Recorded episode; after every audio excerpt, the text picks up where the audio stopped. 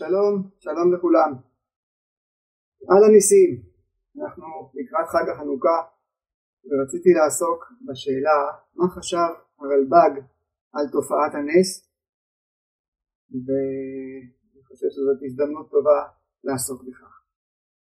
אה, נעשה זאת בעזרת פירושו לתורה וקצת מתוך דבריו בספר מלחמות השם ששם בסוף הספר הוא עוסק בהרחבה בעיון בנושא הזה. יש איזושהי תחושה, איזושהי אה, דעה שמסתובבת שהרלב"ג יש לו משהו נגד הניסים. אז בואו נראה מה באמת חשב עליהם הרלב"ג ואנחנו מתחילים בקטע מתוך פרשת בשלח ששם אומר הרלב"ג את הדברים הבאים התועלת השישי הוא להודיע מה שציוו, מה שצוו להשאיר מלוא העומר מן למשמרת להודיע לדורות הבאים זה הפלא העצום. כי האמנה בנפלאות היא מהגדולות שבפינות התוריות. ולזה רצה שמתעלה שתימשך זאת האמונה לדורות הבאים ויתפרסם להם זה הפלא העצום. כלומר כאשר אה, הרלב"ג מסכם את הפרשה הוא מציין את אה, המצווה להשאיר מלוא העומר מן מתוך זה הוא מוציא גם תועלת בכך שיש חשיבות להאמנה בנפלאות שהיא מהגדולות שבפינות התוריות.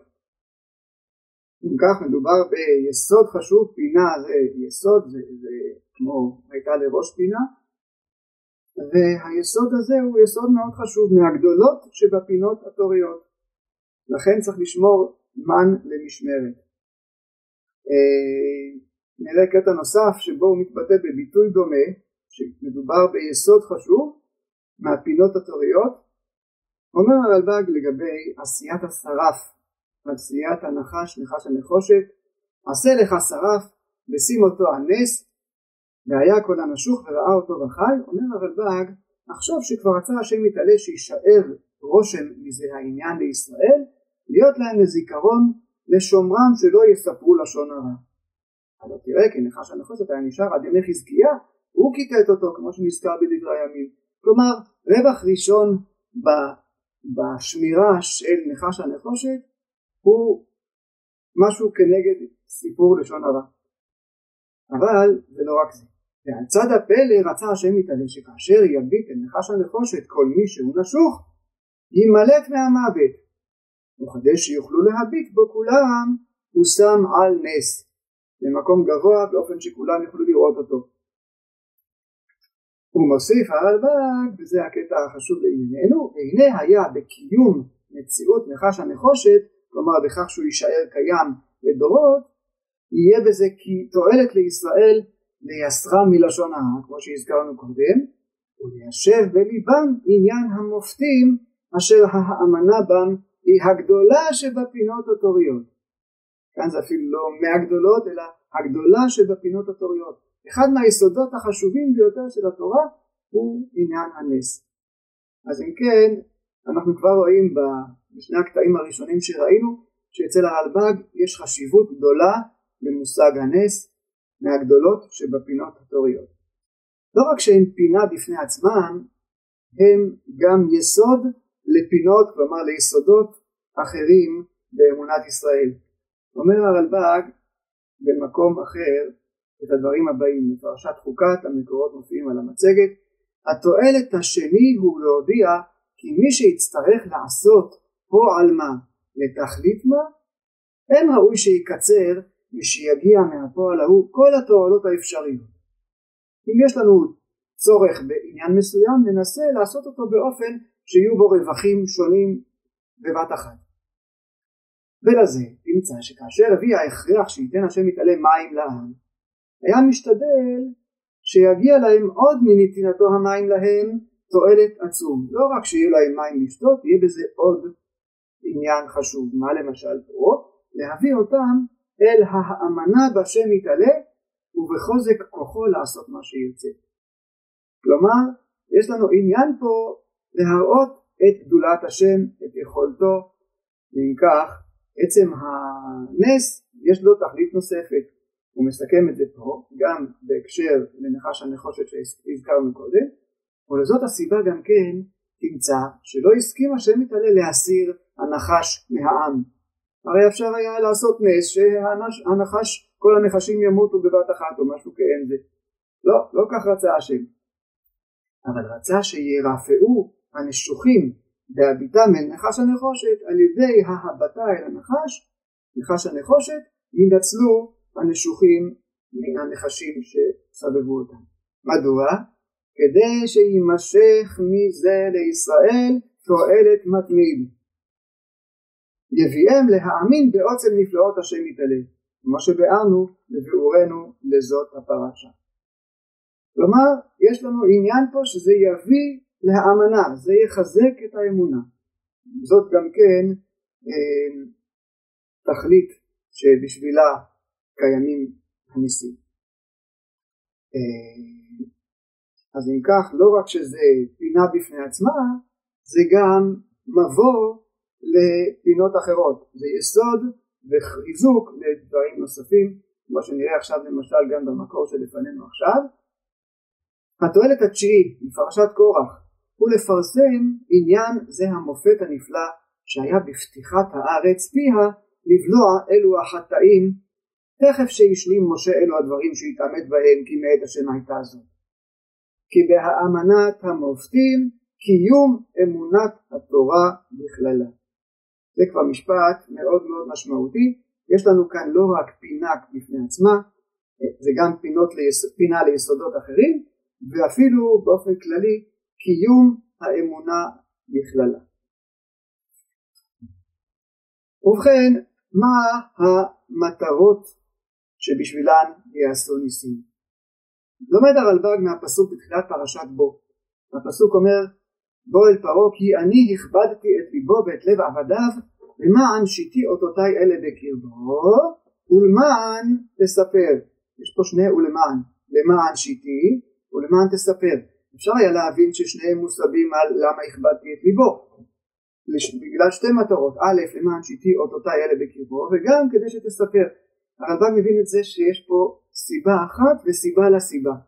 כלומר, למה הכבדתי את ליבו? למען שיתי אותותיי אלה בקרבו. ולמה נתתי את אותותיי אלה בקרבו? למען תספר באוזני בנך ובן בנך את אשר התעללתי במצרים ואת אותותיי אשר שמתי בם וידעתם כי אני השם. אומר הרלב"ג הנה רציתי שירבו אותותיי בקרבו להקנות לבני ישראל אמונה שלמה באופן שתימשך לזרעם אחריהם. וזה כי הם יראו אלו הנפלאות וידעו כי אני השם ויספרו זה לבניהם ובניהם לבניהם דור אחר דור באופן שיתפרסמו לכולם אלו הנפלאות ויאמינו בי תמיד.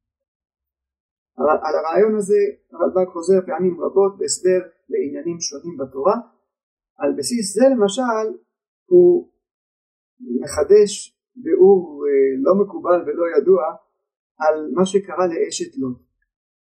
כאשר לא אשת לוט הביטה אחריה כתוב ותהי נציב מלח. ובכן אם אשת לוט הפכה מבשר ודם להיות נציב מלח יש פה נס גדול. השאלה היא מה המטרה של הנס הזה? הרי אמרנו קודם שהמטרה היא להקנות לבני ישראל אמונה שלמה או איזושהי תכלית אחרת. אבל אם אין תכלית מוגדרת מדוע יש צורך לעשות נס כזה גדול שיהפוך את אשת לוט לנציב מלח כתוצאה מזה אומר הרלב"ג את הדברים הבאים. כי השם מתעלה לו יעשה המופתים כי אם לתועלת שיראו מלפניו והוא והנה לא היה שם מי שיראה זה המופת ולזה נראה לנו שאומרו ותהי נציב מלח שב אל ארץ סדום ועמורה ולא מתייחס אל אשת לוט אלא אל הארץ הזאת על האזור הזה שבו היו סדום ועמורה כי בהתהפך המקום ההוא נראה בו גופרית ומלח ולזה היה כמו נציב מלח. פירוש מעניין חידושי שהוא נובע מהעיקרון הזה שהנס צריך להיות למטרה מוגדרת ולא סתם להגדיל את היכולת של השם לעשות את הנפלאות יש פה איזושהי אה, תכלית שמישהו, שמישהו ילמד מזה, שמישהו אה, יחזק את אמונתו באמצעות כך.